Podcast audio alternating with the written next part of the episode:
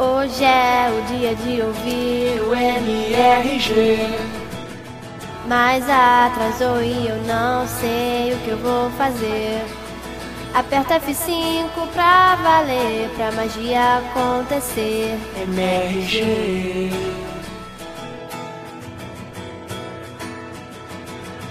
Tem cinema, games, HQ e a sua opinião fecal. Eu sei, às vezes tem de livros e mangá, mas não é o normal. Aperta F5 pra valer, pra magia acontecer. MRG. Diogo é um talento interessante. Matar robôs com a voz impressionante. Tem muito que eu queria falar pra vocês, mas eu não sei como. Ela não sabe como, ela não sabe como. Talvez sejam os melhores da internet. Só pior talvez que o nosso jovem nerd. Quê? Não, para, para, para, para isso aí. Tira essa garota do prédio. Sobe a vinheta aí, criança. Que absurdo.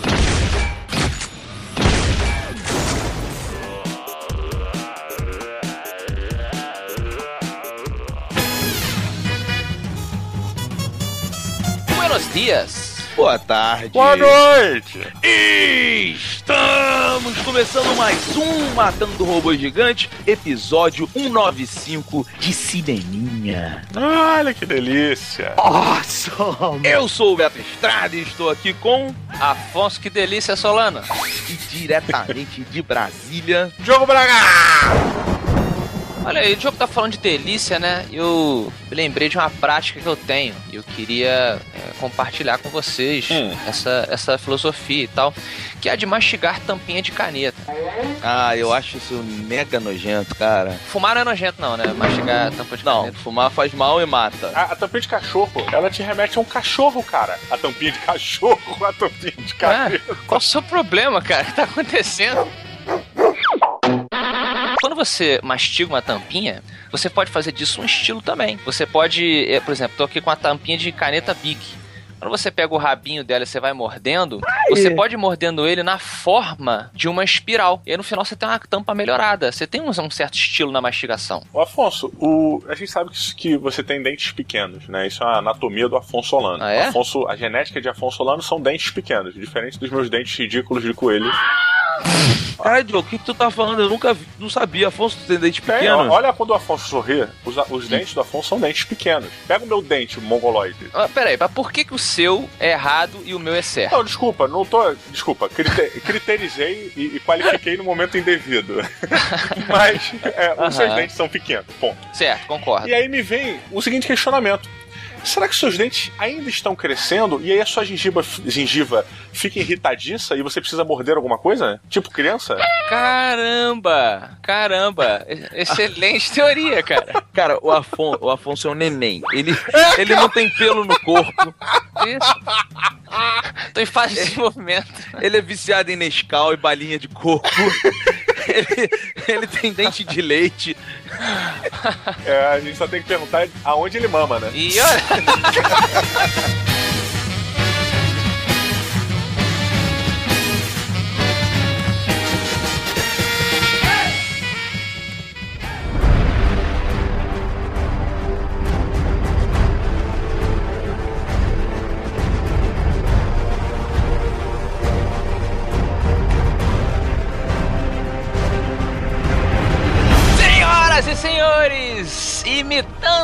nosso host Roberto Duque Estrada, Afonso Solano aqui fará essa introdução muito menos que magnífica porque ele não viu o filme, não vi, faltei com as obrigações aqui Could you get your daddy on the phone? diretamente das páginas de Journey into Mystery Jogo do inglês. Jornada dentro do mistério. Adentro do mistério. Olha aí, de mil- 1962, ali nasceu então Thor! Segundo alguns, o rei do trovão, né? Nosso Olha amigo é, paraquedista que participou do, do Energia aí sobre o primeiro filme do Thor. É verdade. É verdade, um beijo pro Maírcon, aliás. Dodge this. Temos aqui então o personagem Thor, o personagem mais popular, mais operário da Marvel Comics, aquele que usa uma ferramenta, é verdade, popular, martelo, só não é vermelho. Então. Mas por que tinha que ser vermelho? Dizem, através de pesquisas aí de, de psicologia, que sempre que você pensa num martelo, você pensa no martelo vermelho. hey, that's a good one. Sério? É, Vou te dizer que não, tá, não funciona comigo essa pesquisa É de verdade, psicologia cara. aí. Provavelmente não funciona porque eu falei. Olha aí, você e seus mistérios que são insolúveis. Dire... Journey into Mystery. Então, o Thor nasceu, fez seu sucesso na, na Marvel Comics e aí, então, finalmente, a Marvel Studios fez seu filme que debatemos aqui. Uns gostaram, outros não gostaram muito e agora temos a continuação. Thor 2, The Dark World, o mundo preto. Sombrio. Sombrio, preto, escuro, a escuridão. Então, Roberto Duque Estrada, o homem do coração escuro do Matando Robô Gigante, traga-nos a sinopse dessa continuação. Temos aqui, né, o, o lindo Thor, porque, convenhamos, É. o cara é bonito demais. Não, e cara, uma parada engraçada. O maluco no Twitter, Beto, em cima disso que tá falando, veio perguntar: Didi, minha mãe falou pra mim que quer ir ao cinema ver o filme daquele gostosão do Thor. O que, que eu faço? Aí eu respondi pra ele, cara. Azagal está. Eu falei: Impossible Situation, cara. Temos aqui o Deu Nor... Deu, Deu. o Deu Nórdico. O Deus Deus, o deus nórdico do trovão que está aí é, viajando o cosmos para, vamos dizer assim, restaurar a paz, né? No universo e naquele, nos nove mundos conhecidos. Na árvore, né? Yggdrasil. Só que existem elfos negros nessa realidade e o seu chefe Malekith é Malekith o nome dele, né? Molequinho. Molequinho. é. que é um, um inimigo antigo, né, do, do- do- da galerinha ali dos deuses do Thor e tal, ele retorna com um poder, um poder sombrio, daí o nome, né? Uhum. E Thor tem que se juntar ao seu irmão Loki e tem que confiar, eis aí o grande mote do filme, em Loki para viajar ao mundo das trevas e assim poder derrotar esse mal que também está afetando a Terra. Logo, Jane Foster, a amada do nosso da nossa lindeza nórdica, né? Que eu não entendi por que cargas d'água dessa piranha alisou a porra do cabelo que fazia ela ficar tão bonita. E agora tá com essa merda alisada escrota. Então, Diogo, você que já está opinando aí sobre a forma feminina do filme, eu pergunto pra você, porque no primeiro filme, Uhum. pelo que me lembro, nenhum de nós três curtiu muito o desenvolvimento desse relacionamento. Eu, Sim, inclusive, sim. martelei bastante, achei que era Olha bem, aí. Bem raso. Quero saber se você achou que aqui fez mais sentido, funcionou, continua. Ver o Thor 2 foi uma experiência bem interessante, principalmente pela continuidade da Marvel como estúdio de cinema, né? E com o Thor 2 eu consegui entender um pouco melhor quais são os reais planos de todos esses filmes de herói que a Marvel tá vindo, essas continuações, todas essas conexões que a Marvel vem fazendo, ele vai te dando um um vislumbre do que vai acontecer, né? E aí você começa a entender algumas decisões antigas. Nesse filme do Thor 2, cara, eu acho que a escolha da Natalie Portman como par romântico do Thor foi show de bola, porque ela é, cara, um ser humano uma ovelha humana, como botaram sempre pra quem viu o filme, que ela é pequenininha, bonitinha, bonequinha, esmirradinha, mas ela é um ser humano, né? Ela é uma fêmea que seria escolhida diante de outras pra você reproduzir dentro dos Natalie humanos. Po- a Natalie Portman é um pônei, né, Diogo? É o pônei, juro. Por que, que ela ser pequena e ela ser mirradinha é uma coisa importante? Porque quando você choca ela em contraste com o Thor, você tem o Thor como um verdadeiro deus, uma coisa monstruosa diante dela, sabe? Então você tem esse contraste absurdo. E esse relacionamento é uma coisa tão improvável e que é muito questionada pelos Asgardianos, inclusive por Odin, etc. Sabe? Como você vai casar com essa ovelha? Uhum, sabe? E, e isso fica muito claro visualmente e dentro do roteiro. Então, caralho, eu achei que ficou muito bem feito, sabe? Essa escolha, ela, caralho, agora fez sentido. Roberto Estrada, estamos agora na fase 2 dos filmes da Marvel. Exato. Quero saber o que você achou desse começo da fase 2. É o começo da fase 2 já, né? Ele. É, o Homem de Ferro 3 foi uma merda, né? Inacreditável. A merda para o senhor de coração negro. Teve gente que achou divertido, pô. Ah, sim, sim, sim. Bruno. Respeito a opinião de merda das pessoas. Mas, cara, é porque assim, o Thor 2, ele é melhor do que o primeiro, mas ainda é um filme fraco. Eu discordo, eu discordo. Tudo bem, mas é a minha hora de falar, então o senhor fica aí no seu cantinho. Não, mas ninguém disse que eu não podia falar enquanto você estivesse falando. É É verdade, é verdade. Aí, Preferencial não é exclusivo, hein, cara. Ele começa a desenvolver várias relações muito legais. O que o Diogo falou aí da Natalie Portman e do, do Thor, essa relação ela se desenvolve sim muito melhor do que nos outros filmes. A relação do Loki com o Thor é também muito mais aprofundada. Uhum. A- aquele lance deles se amarem como irmãos, mas se odiarem por status, é, é, isso tá- fica bem claro no filme. O Odin, como um rei que já, já tá cansado, só quer que um da porra dos filhos, sabe? tipo, seja uma merda de um rei decente pra ele descansar, pra ele poder Aham. Curtir a vida lá com a mulherzinha dele. Também tá, tá bem legal isso. To- todos os personagens estão muito mais bem trabalhados e, e as decisões deles são muito mais expostas, assim. Isso eu gosto. Agora, quando entra, é um vilão que deveria estar no Star Trek, não no Thor, na minha opinião, por todo o conceito do que é o vilão e, e todo o lance sombrio da situação. É, é um, é um vilão que existe na revista, tá? Mas eu, eu achei com muito, muita cara de Star Trek a situação do vilão, sabe? é uma espécie de recurso de vilão assim meio batida. O vilão vem com uma arma antiga e ele quer é, se dominar, ou ele quer vencer uma galera, ou ele está puto por alguma coisa que aconteceu na história e agora ele quer se vingar. Não é uma coisa meio meio batida. Mas, cara, mas todos os filmes de herói têm, têm É. uma história batida. Isso aí Não, não necessariamente. O próprio Homem de Ferro 1, ele usa um recurso de herói que é muito interessante, que não é batido. Na época que ele foi criado, não é batido. E pro filme foi muito legal. Não, não, não tô falando na época que foram criados os heróis. Tô falando agora. Os filmes, eles assim, eles têm que se desenvolver muito mais ultimamente nos personagens, na construção dos personagens, porque a história. Não, mas isso, tem, isso cai também no seguinte: o, o vilão que seria um vilão bom de ser usado no Thor, Hum. ele foi usado tanto no primeiro quanto no, no filme dos Vingadores, que era o Loki, né? Que é o vilão interno, o vilão de dentro, que é mais ou menos o que acontece no filme do Iron Man. Uhum. Você tem um cara de dentro que se, se revela o vilão. É, o problema é, o Loki já foi muito usado. Temos que segurar a onda dele agora. Não, e é muito usado nesse filme. Que eu achei muito bacana. A maneira como eles usaram o Loki nesse filme ficou muito legal. Achei até melhor do que do filme dos Vingadores. O Loki, cara, dessa vez ele é utilizado como ele deveria ter sido utilizado sempre, sabe? Ele é o rei da trapaça, ele é o mestre da, dos subterfúgios, etc, etc. E da, da outra forma, eu, eu nunca achei que o Loki deveria ser colocado como o vilão maior. Porque o mestre da trapaça, da subterfúgio, ele nunca vai pra uma batalha de campo, cara. Ele vai sempre usar de artifícios pra conseguir o que ele quer, conseguir o objetivo dele, que sempre é um objetivo que a gente não sabe qual é. Nesse filme, o Loki, ele é usado sim como o mestre da trapaça, cara. Ele é usado como um cara que tem seus planos, que dá seu jeito, que, é, que rebola, sabe qual é? Opa. Tem seu. que perde pra ganhar na frente, que ganha pra perder no fim, sabe? Que tem essa parada que é muito Caramba, bem fiquei até colocada. perdido agora nessa, nessa definição. Também me perdi no meio, tempo, no meio de campo ali.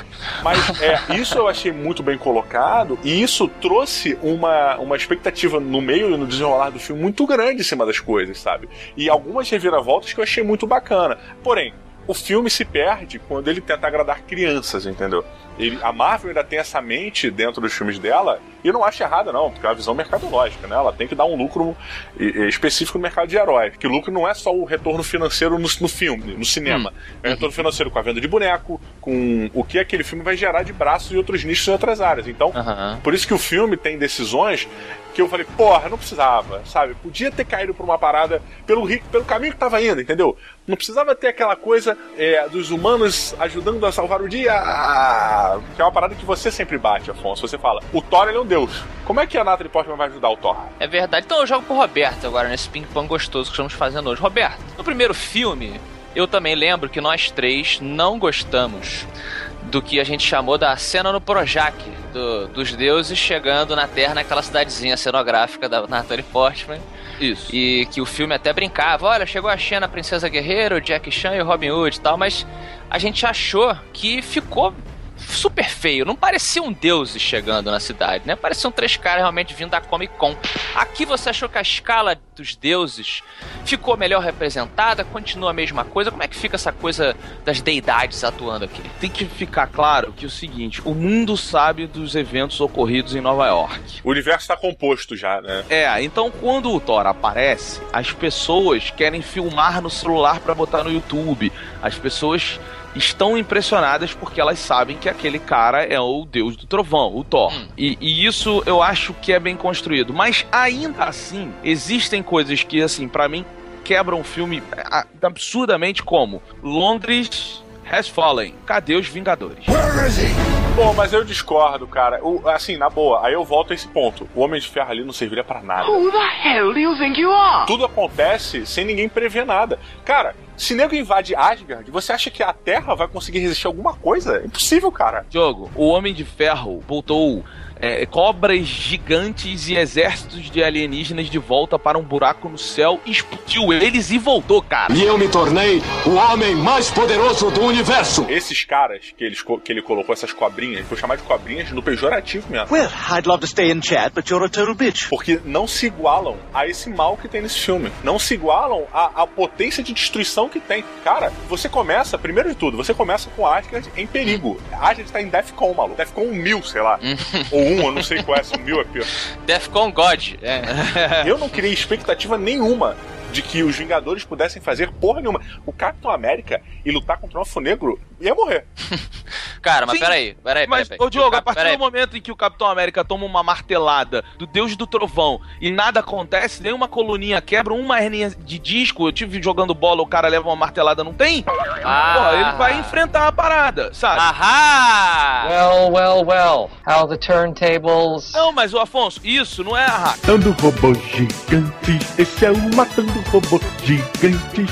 Você tá ouvindo Matando robôs gigantes feito para você matando robôs gigantes. Olha que bonito matando robôs gigantes. É muito legal matando robôs gigantes. É só você clicar. Que horror.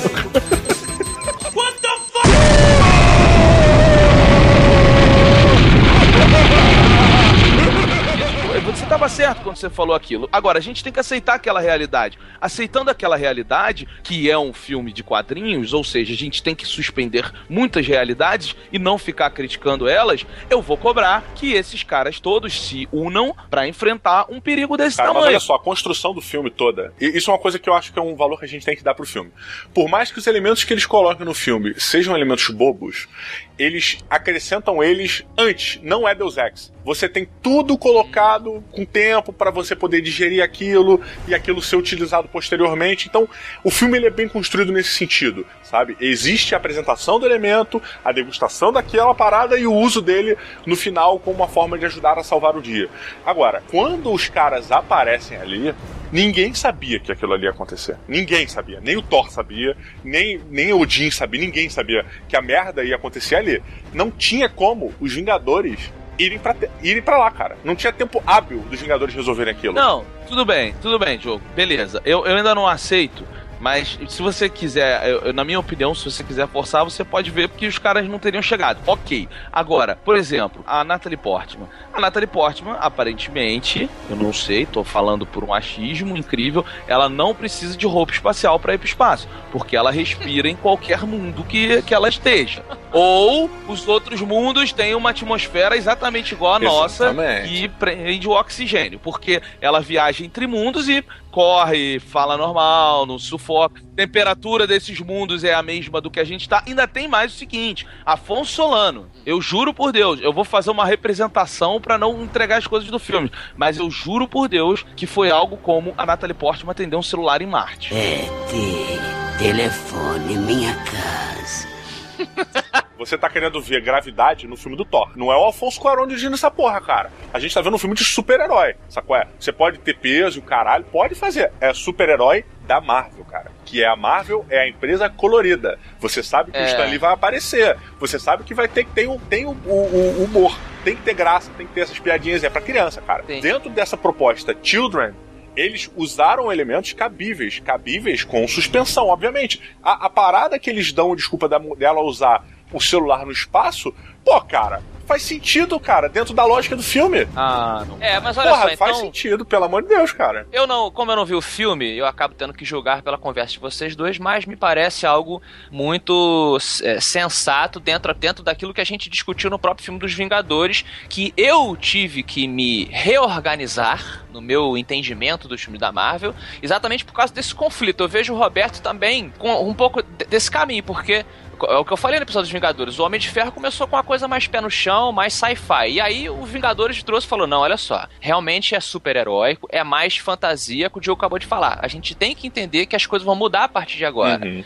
Tem que relevar uma série de coisas. E pelo visto, o Thor segue um pouco mais nesse tom, né? Tem mais. Você tem que. É, como é que chama? É, a suspensão de credibilidade, né? Sim, de sim. certas leis da física. Não é mais como era no, no Homem de Ferro. Agora é uma coisa um pouco mais mais fantástica. Inclusive, Afonso, é, é, é interessante ressaltar que o Thor, em primeiro momento, ele era só um personagem, um herói tradicional, sujeito verbo predicado, sacou? Apareceu, hum. me desenvolvi, terminei a situação. E nesse filme a gente tem uma carga dramática que eu achei que ousada até. Que depois ele se desenrola e volta pro caminho normal do Thor. Compensa aquela situação. Assim, eu não achei o filme um lixo nem nada não. Assim, é muito melhor que Homem de Ferro 3, por exemplo. Concordo. Mas isso que o Diogo tá falando é legal. A, a evolução do personagem Thor desde ele ser aquele, sei lá, pós-adolescente maluco do primeiro filme, até ele entender quem ele é e o que, que ele representa pra Asgard e tal, nesse filme é muito bem feito. É verdade. Sabe? Você vê que ele mudou como pessoa devido aos acontecimentos, às responsabilidades, às situações que ele enfrentou. Isso sim é muito bem trabalhado e mais uma vez eu acho legal porque o, o Chris Hemsworth, ele não entrega assim, porque ele é um ator muito mais ou menos, a verdade é essa. É verdade. Mas ele ele tá bem como Thor, sabe? Eu consigo olhar pro cara e falar assim, eu acredito em você como esse Thor aí que a Marvel tá me propondo. Ele deu diversas entrevistas antes do Thor 2 ser confirmado, dizendo que eles teriam que fazer uma boa oferta para ele, porque ele preferia aceitar outros papéis que não exigissem dele tão fisicamente do que o Thor 2, porque ele falou que para fazer aquela, simplesmente aquela cena sem camisa, que ele sofreu demais. O cara tem que ter um treinamento de fisiculturista praticamente, Sim, sim. né? Só pode comer o que tem que comer. Imagina você não poder comer uma pizza durante, porra, oito meses, entendeu? Seis meses, que é o que ele passou, Olha segundo só, ele disse. Afonso, eu- eu- você tá nessa onda, você no Hum. episódio passado, semana passada, ficou defendendo ricos. Tá? O cara que ganha 10 milhões, 15 milhões, 20 milhões para comer pizza oito meses vai tomar no cu, cara. Tipo, porra, Eu fica sem concordo. comer um ano, foda-se. Eu concordo. E outra coisa, e outra coisa.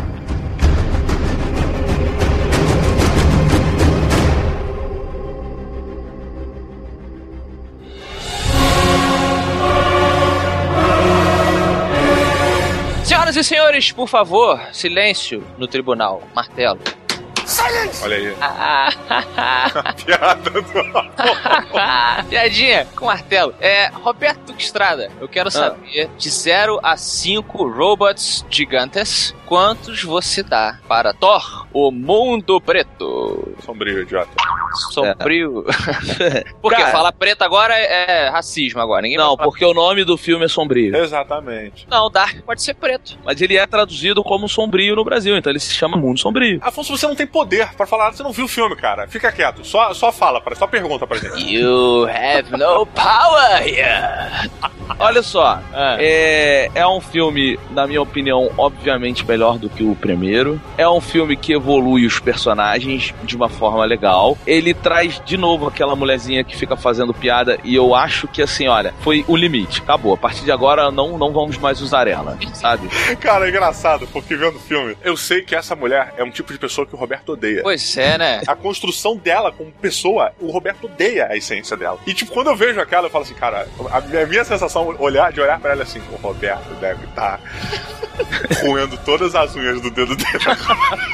I hate you. I don't even know you, and I hate your guts. I hope all the bad things in life happen to you and nobody else but you. Pois é, cara. Aquela, Aham. Aquele personagem realmente já, já deu o que tinha que dar. Alívio cômico, né? Sim, mas é, é não, não precisava. Achei, achei assim, Asgard é muito mais legal. Porra, Asgard é foda. É, Asgard tá um lugar muito mais legal, porque agora não é só um monumento. Agora é um lugar que tem vida, que tem prisão, que tem lugares, sabe? E tem coisas, e as pessoas treinam, lutam em Asgard. Tem, existe uma vidinha mais desenvolvida em Asgard nesse filme. Eles que- humanizam, né, Beto? Eles humanizam Asgard é, justamente para trazer uma discussão que eles botam no filme, de que o Thor, ele não é um deus, ele é um alienígena, cara, sabe? E que tem estilos de vida diferentes do nosso. A nossa visão para ele é de que ele é um deus, mas não é. Isso é excelente, porque esse debate no filme é feito muito rápido, mas ele, ele é a voz da sapiência contra, contra a voz da prepotência. E eu achei isso muito bem Isso. feito no filme, porque o questionamento é até entre eles, né, cara? E, e- e é, é muito legal, é muito rapidinho, assim, mas é, é uma coisa muito bem colocada no filme. E em cima disso, desculpa, desculpa, é é que em cima disso tem uma outra parada que eu achei muito legal e que me fez ver uma nova camada dentro dessa cebola, que esse filme nem é tanto cebola assim, mas é quando tem uma hora que a Natalie Portman, tá no trailer isso, ela é dominada por uma por uma arma, né, por um, um poder mal, etc. E aí ela acaba indo pra arte, a gente já viu isso nos trailers. E tem uma hora que eles estão discutindo sobre é, a, a essência de alguma substância, de algum acontecimento que tá rolando. E, cara, é, as pessoas de Asgard estão fazendo uma interpretação super narcisista daquilo, tipo, isto é o mal do inferno que vem do além. E aí a, a Natalie Portman nega a ciência, né? Tipo, ela, ah, isso daí é um tradutor de matéria orgânica. Aham. Aí ela, isso não é o trator, isso é o poder do mal vindo das entranhas. E tipo, e aí você vê um confronto, tipo, o ser humano, ele não é inferior ao Thor, ele é diferente. Ah, olha É, é aí. que, cara, esse lance quando a Natalie Portman encara os deuses de Asgard e tal, eu também achei que não precisava. Mas, sabe, Afonso, quando, quando o- todos vêm fantasiados pra curtir o carnaval na Terra no primeiro filme, Só no plural que eu sei. nesse filme agora. Eu não sei porque que você ainda não se acostumou. A verdade é. Porque o dia que eu me acostumar, cara, a gente não vai ter graça nenhuma de ficar batendo papo. Entendi. na- ah, quando os caras descem lá, É, no segundo filme, isso muda, porque ela é um corpo muito estranho e muito mal colocado lá, sabe? Ela, assim. fala mal do corpo da Natalie Portman. Não, de jeito nenhum, já falei aqui pra você, Natalie Portman é. Não, Assistam, assistam Closer. é a estrelinha mágica da turma da Mônica é a Natalie Portman. Mas assim. o- Definição maluca essa, que é Mas, cara, o, o, o filme, ele, ele cresceu, sabe? Pra mim, Ok. o que eu vi foi isso. O filme cresceu do primeiro. Achei que na construção do universo Marvel, ele não foi tão legal, porque só a cena pós-créditos e obrigado Marvel por não precisar mais ver o crédito todo, agora é só Ah, eu não vi, um cara. negócio rápido, que ele já entrega a ligação com os Vingadores, e é uma ligação que a gente já tinha percebido antes, mas está sendo construída, vamos dizer, de pedra em pedra. E, e isso é muito legal. Agora, enfim, é um filme Três Robôs Gigantes, cara. É um filme que eu esperava que fosse melhor que o primeiro, mas eu não esperava muita coisa, porque eu estou aos poucos desgostando desse universo Marvel que está sendo construído, porque ele tá muito colorido. Eu, eu não. Olha, Beto, eu eu vou te fazer a defesa da sua alegria interna. Porque você dar três robôs gigantes significa que você achou um bom filme. E você falar desanimado não tá certo. Mas sabe o que, que é? Eu, eu me diverti. Eu me diverti Pois é. indo ao cinema. Mas é porque eu, eu sou um, um- um cara que quer muito que os filmes de heróis evoluam pra um outro lugar que não pra uma franquia pra vender brinquedo. E, tipo, eu, eu achei que o Homem de Ferro 3 e o Thor, eles estão estão muito mais olhando para o público infantil. Não tô dizendo que tá errado, mas é uma coisa que começa a me afastar. sabe? Entendi, entendi. Entendeu? E então fica aí a nota do Roberto. Três robôs gigantes. Jogo Braga, você contestará? Eu, eu contestaria a falta de entusiasmo do Roberto. Eu entendo. Mas isso é normal, né? Pois é, não era pra ser, porque três é uma nota que o Roberto geralmente comemora. Isso que eu tô achando injusto com o Thor 2. Três do Roberto é o nosso quatro. É verdade. Exata, e exatamente essa é a minha nota. Minha nota pra esse filme, com suspensão, deixo isso claro para todos, com suspensão. Perdão, 4 não, 3.8. Minha nota é 3.8 robôs gigantes, porque assim, eu não esperava que o Thor é, fosse me exigir realidade, fosse me exigir é, falta de, é, que eu não tivesse que suspender nada durante o filme, que a minha descrença não fosse atuar ali. Pelo contrário, eu achei que durante vários momentos do filme eu fosse ficar nhé, robertando o filme. E não, cara, por ele ter tido um roteiro simples, com elementos específicos que se destacavam, sabe? É, bom, aquela, sabe? Imagina aquela estrutura retinha. Imagina um esqueleto, tá? O esqueleto do corpo humano. Os ossinhos todos encaixadinhos, sem lordose, tudo direitinho no seu lugar. Só que aí você tem uma, uma junta do braço com, com o ombro, porra, que é feita de um material brilha pra caralho. Mas quando vai pro braço é o mesmo material do roteiro. É coisa simples. Ou seja, você tem alguns elementos do Thor que realçam aquela, aquele roteiro, que realçam o filme, que transformam ele numa coisa que parece ser melhor do que ele realmente é, é e que funcionam muito bem. Mas o filme ainda é um filme simples, né? não é um filme com uma, uma ideia comum, com uma coisa meio que vamos lá, só que com uma excelente utilização, na minha opinião, de personagens, sabe? Eles usaram todos os personagens como deveriam ser usados. Os, os apelos cômicos são bem usados, eu acho. Quer dizer, eu concordo com o Beto, tá forçado. Chega daquela garota. Pode matar ela. Pode matar, ela deu no, deu no saco, cara. Tem a ceninha de beijo lá, que puta que me pariu, cara. Ô, ô Diogo, inclusive você tá falando dos personagens, fica aí um, um parabéns pra utilização do Randall, que tá muito mais legal nesse filme do que no outro. Porra, graças a Deus, graças a Deus. Você vê o Randall em ação. Pois é, porque no, no primeiro Thor, ele, porra, nego falava, meu irmão, talvez o Odin só tenha medo de um cara aqui nessa porra, que é o negão lá que toma conta da ponte. Aí nego, pô, o Randall, o Randall, pô, na hora que ele vai enfrentar o Loki, o cara congela ele. Pô, não! E, e, e, assim, Afonso, além de você ver o Randall em ação, você vê, o cara tem uma missão ali, ele pode fazer de tudo para salvar que for necessário, mas ao mesmo tempo, ele entende que ele é só um serviçal do rei, e ele se posiciona como tal o tempo todo, isso é legal, sabe? E, e o rei, e o Odin, e as pessoas lá, você vê que elas sabem como o Randall é do caralho, assim, é superior a ele, sabe? Isso me lembra, isso me lembra um episódio dos Simpsons, não sei se vocês se lembram, que a, no, chega uma hora que tá a Yakuza, né, a máfia japonesa na casa do Homer, que vai lutar contra a máfia italiana lá. E aí vai, eles estão assim, começar uma porradaria toda, Yakuza contra a, a máfia italiana, e aí a, a, a Marge puxa o Homer, vambora, vambora daqui, rápido! Eles quebrando a casa toda, Homer, não, Marge, não vamos agora, tá vendo aquele cara baixinho ali? Aí mostra um japonesinho, pequenininho, no canto da sala. Ele não tá batendo em ninguém, ele só tá olhando para todo mundo. Aí ele, ele não tá fazendo nada, ele deve ser o mais foda. Ele vai fazer alguma coisa daqui a pouco. Ela, não, vambora! Aí quando ela, ele sai da casa, ele ouve um barulho lá dentro. Tipo, ele muito triste. Ah, eu não vi, sabe?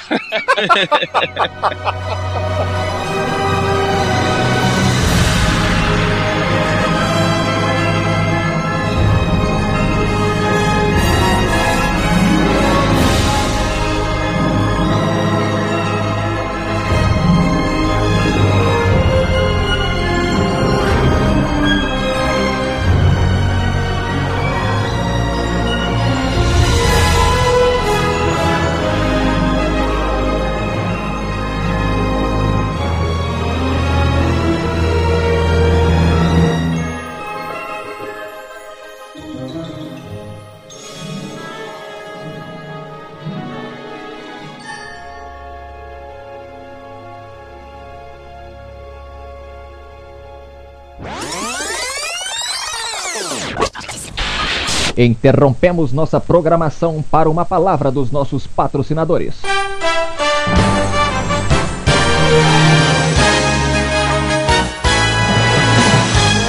Didi Braguinha, hoje vamos falar de algo um pouco diferente, né? Uhum, exatamente, Roberto, diferente e independente, olha que bacana. Pois é, o Renato Castro, Diogo. Olha só, hein, vou explicar com calma. Ele é um desenvolvedor de jogos brasileiro e ele teve uma ideia de fazer um jogo chamado Time Warp Warriors. Time Warp é, é buraco de minhoca, né? Sim, sim, seria o, o, o, os Guerreiros do Tempo na tradução aí da sessão da tarde. Porra, Renato, podia ter botado nome em português, hein? Guerreiros do Tempo. Sabe que já existe esse nome? Por isso que ele não botou? Pois é, é um nome legal. aí ele desenvolveu esse jogo que é um fighting game e ele botou no Catarse. O Catarse é um site de. De financiamento coletivo, Beto. Você bota a sua ideia lá, apresenta, né? Até onde ela tá, mais ou menos, onde você quer chegar, quanto você tá precisando, etc. E as pessoas que olharem aquilo acharem bacana, elas doam. Mas elas doam com a seguinte ressalva: se o, o cara que botou aquele projeto, aquela ideia lá, não atingir a meta que ele queria para o desenvolvimento daquilo, as pessoas que fizeram as doações, ou seja, que investiram o dinheiro delas naquele projeto, elas recebem tudo de volta. Pois é, e, e, e se o projeto for em frente, se finalizar, as pessoas, dependendo do valor, tem um pacote. Então, você, geralmente em todos você ganha o jogo, mas aí você ganha o jogo com você como um personagem, você ganha um jogo com um pôster autografado, varia e depende do, de quem tá colocando o projeto lá. E o Renato, ele levou, ele levou a parada a um nível alto, né? Porque ele botou assim, por exemplo, a cada 20 reais de contribuição, você concorre a um Xbox One, cara. Olha que maneiro, né, cara? Pois é, além de já ganhar aquelas coisas dependendo do seu investimento, né? Então você que tá ouvindo aí, jogo nacional, se você curtiu a ideia, você clica aí no link que tá embaixo, entra lá no catarse do Time Warp Warriors e dá uma olhada tem todo o desenvolvimento. O Renato fez um vídeo dele apresentando a ideia, mostrando algumas imagens do desenvolvimento do jogo. O jogo ainda tá em beta, a gente consegue consegue perceber ali. E é importante lembrar, na verdade, é importante frisar, cara, que ele fez tudo do jogo sozinho até agora. É, ele botou o projeto no Catarse porque ele falou, cara, eu quero potencializar essa parada, eu quero transformar isso aqui que eu tô fazendo em algo muito acima do que eu quero. Eu quero chegar no meu objetivo, que é a frente. Mas até agora eu consegui fazer isso aqui. Eu preciso desse investimento para poder ter minha equipe, para poder ter os investimentos que eu preciso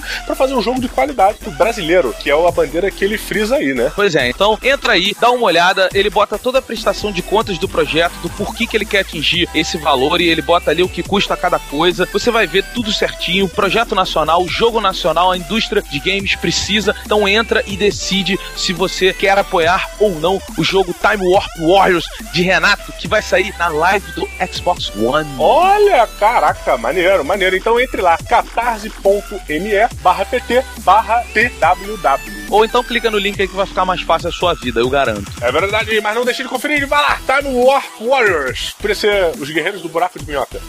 Não, cara, os guerreiros do tempo. também, também, também.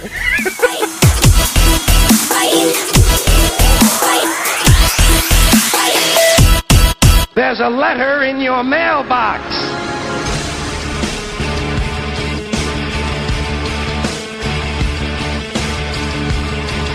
Chegamos na leitura de e-mails finalmente. Graças a Deus, aqueles dois coisa feia foram embora. Estou muito bem acompanhado. Se apresente, por favor. E aí, pessoal? Tô aqui de novo. Da outra vez foi com o Didi agora com o Breta.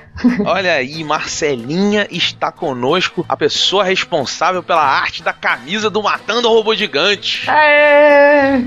Muito bom. Então, se você quiser a camisa do Matando o Robô Gigante, www.deadpixelstore.com está lá, dá uma olhada lá. Tem todas as camisas. A Afonso Solano com o espadachim de carvão, Rafael Dracon com o dragão de éter, Carolina Moyos com as fadas, Matando Robôs Gigantes, um monte de outras camisas. Só entra lá e dá uma olhada. Certo, Marcela? Certo, certinho. Marcelinho, olha só, temos o prêmio F5 e eu te pergunto quem foi o vencedor de hoje, deste episódio. Foi, foi um cara que aparentemente é meio egocêntrico, né? Porque o, o nick dele é Pablo Eu. E o que que ele falou? Ele falou well done. Ou seja, ele é tão narcisista que além dele ser o Pablo Eu, ele se confirma. Ele fala assim, well done, Pablo Eu. Ele se elogiou, né? Bom trabalho, cara. Mas assim, convenhamos, well done, Pablo Eu, você ganhou. É que nem o Barney, né? Dando self-five nele, né? Pois é, Pablo Eu, dá um self-five em você, porque você merece. Você ganhou um beijo da Marcela. Marcela, manda um beijo pro Pablo Eu. Aí o Corraine vai ficar com ciúme, hein? Mas ó, beijo pra você. Olha aí. Primeiro e-mail é de Caio Sandin. Ele falou assim: Olá, decapitadores que utilizam suas pálidas lâminas para exterminar criaturas metálicas de mais de 40 cascos que, em ciclos anteriores, foram desenvolvidas para auxiliar os humanoides habitantes do planeta costumeiramente chamado de Terra, mas acabaram se voltando contra seus criadores e hoje atacam com seus nervos e músculos de aço a toda a vida orgânica que encontram. Isso aqui é uma entrada, hein, Marcela? Caprichou, hein? Porra, foi bonito pra cacete maluco. Ele continuou: Me chamo Caio Sandin, tenho 18 anos e estudo jornalismo em São Paulo. Gostaria de agregar uma informação que ficou de fora da maioria dos podcasts que comentaram o filme Gravidade, incluindo o de vocês e o dos síndicos. Em nenhum momento do filme a lua aparece. Ela deveria aparecer muito maior do que a que vemos daqui de baixo, de como a vemos aqui de baixo, né? Pois se o Sol aparece no horizonte, apenas em algumas cenas, o nosso satélite natural deveria ao menos fazer o mesmo. Pois, partindo do pressuposto bem básico de que quando um desaparece, o outro aparece, a Lua deveria estar lá quando o Sol não está. Marcelinha, eu, eu, eu vou te perguntar porque é o seguinte: o Gravidade, na minha opinião, ele não é um filme para você olhar o exterior. Inclusive, eu acho que essa não é a proposta mesmo, porque é um filme sobre o interior das pessoas, né, cara? É um filme que, que a, a, aquele espaço, aquilo tudo, é, é para passar a ideia de que aquelas pessoas vivem na solidão. Não só a personagem da Sandra Bullock, como o personagem do George Clooney se assemelham ali porque o que, que eles fazem? Eles fogem dos problemas e se enclausuram no mundinho próprio e nada mais solitário do que o espaço para representar isso, né? Ela em si, né? Ela é uma personagem sozinha no mundo também, né? Na, quando ela tá na Terra, ela é uma personagem sozinha, né? E ela acaba fugindo disso para pelo menos ter a paz do espaço, né? Para pelo menos ficar no, no, num outro num, num outro ambiente para ela, né? Pois é. Então eu acho que esse negócio da Lua não aparecer e tal é uma coisa que eu não notei, para falar a verdade. Mas é, é, tão pequeno perto daquilo da, da grandiosidade, né? Do filme. Mas faz sentido o que ele disse. Realmente, teoricamente, deveria aparecer. Pois é, pois é, eu também acho, mas é, é porque acho que é um detalhe tão pequeno num filme tão grande, né, cara? Num filme tão quase perfeito. Sim, sim, é, é incrível esse filme, eu amei. Pois é, eu também gostei muito. Ele continua aqui, ó, um forte abraço, que já os dei pessoalmente no Boteco on the Rocks, do ouvinte fã que aguarda ansiosamente por duas coisas: o lançamento da Dead Pixel em São Paulo e o episódio de cinema sobre Pacific Rim. Então, a Dead Pixel em São Paulo, só para explicar, estamos negociando, mas eu acho que vai demorar um pouquinho. E sobre Pacific Rim, teremos aí um dos melhores episódios do MRG, porque eu, Afonso e Diogo temos opiniões completamente contrárias, os três, cara, sobre Pacific Rim. Então acho que. Quero ouvir isso daí, hein? Pois é, eu, eu, eu, já, eu posso adiantar, eu dou um robô gigante pro Pacific Rim, mas eu. Vixe, então você é o meu oposto, porque eu amei esse filme. Pois é, eu só explico isso no episódio. É, o próximo e-mail é do Mauri Kanagawa Christoffersen. Parabéns, seu nome é muito, muito complexo. 27 anos, João Pessoa, Paraíba. Ele é professor de inglês, na cultura inglesa, ele colocou aqui, inclusive. E ele fala assim: Olá, obliteradores de colossais máquinas de guerra humanoides controladas através de uma conexão neural concomitante a dois pilotos ou simplesmente kaijus Chamo-me Mauri, Leci Mauri. Ó, eu falei certo, tá vendo? Eu sou um nerd nipo-dinamarquês que adora lecionar, jogar videogames, cozinhar e viver nas horas vagas. Ou seja, ele tem um nome japonês, ele é nipo-dinamarquês, mora no Brasil e é professor de inglês. Isso é um ser globalizado, cara. Etnia, a etnia é a cara dele. Né? Pois é.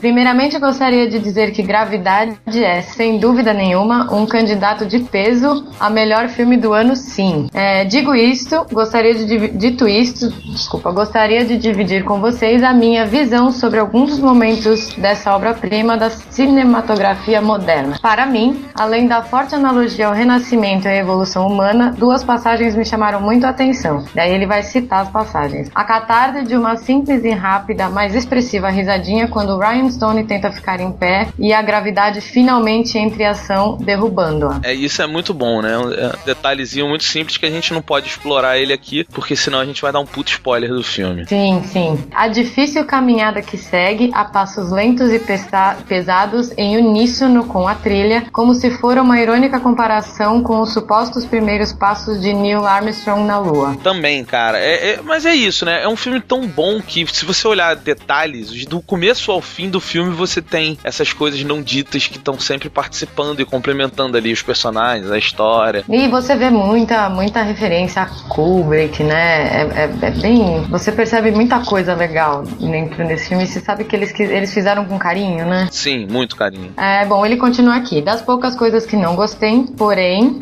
Destaco apenas a personalidade de Matt. Discordo parcialmente do Diogo, pois, na minha opinião, seu conformismo constante perante a morte e seu eterno ar de deboche, digno de Clooney, funcionaram perfeitamente como alívio cômico, mas ao mesmo tempo deixaram-no um tanto menos crível, menos humano. Pois é, e cara, quanto a isso, eu não sei se você concorda comigo, Marcela, mas assim, é, é porque eu tenho. Eu, eu levo a vida de uma forma que assim, deu merda, vamos supor, qualquer coisa, deu uma situação muito ruim eu, eu, não, eu não me estresso, cara, porque não vai adiantar nada, porque se estressar não, não soluciona problemas. Ficar nervoso com algo que está acontecendo não soluciona problemas. O que soluciona problema é você ficar calmo, pensar no problema, avaliar as possibilidades de solucionar ele e calmamente executar cada uma delas, que aí pronto, o problema está resolvido. Sim, eu, eu vou dar, vou dar, eu concordo com você, eu acho que isso é verdade. Nas situações extremas de estresse, não adianta você ficar mais estressado. Pois é, exatamente. Então, muito obrigado, senhor globalizado, por esse e-mail. Marcelinha, por favor, você, como a pérola do Matando Robô Gigantes, será responsável hoje pela pérola do Matando Robô Gigantes. A pérola do Matando Robô Gigantes hoje. Então eu vou, eu vou aproveitar essa última, é, esse último papo que a gente teve e, e vou falar o seguinte: não estressa, galera. Mantenha o bom humor. Sempre pense no lado bom da vida, como diria Monty Python. Pois é, quando você tiver, sei lá, tua mina tá te enchendo o saco, você pensa assim, pô, minha mina é chatona. Pensa do outro lado, fala assim, pô, que companheira legal que eu tenho do meu lado. Olha, olha a vida pelo lado positivo, que as coisas acontecem da forma certa, né? É verdade. Então tá bom. Marcelinha, um beijo, muito obrigado. Um beijão, muito obrigada. E até segunda-feira que nós estaremos aí de volta com o episódio quadrinhos. Oh, eu sou, eu sou ouvinte assíduo, então me aguardo. Demorou. Um beijão.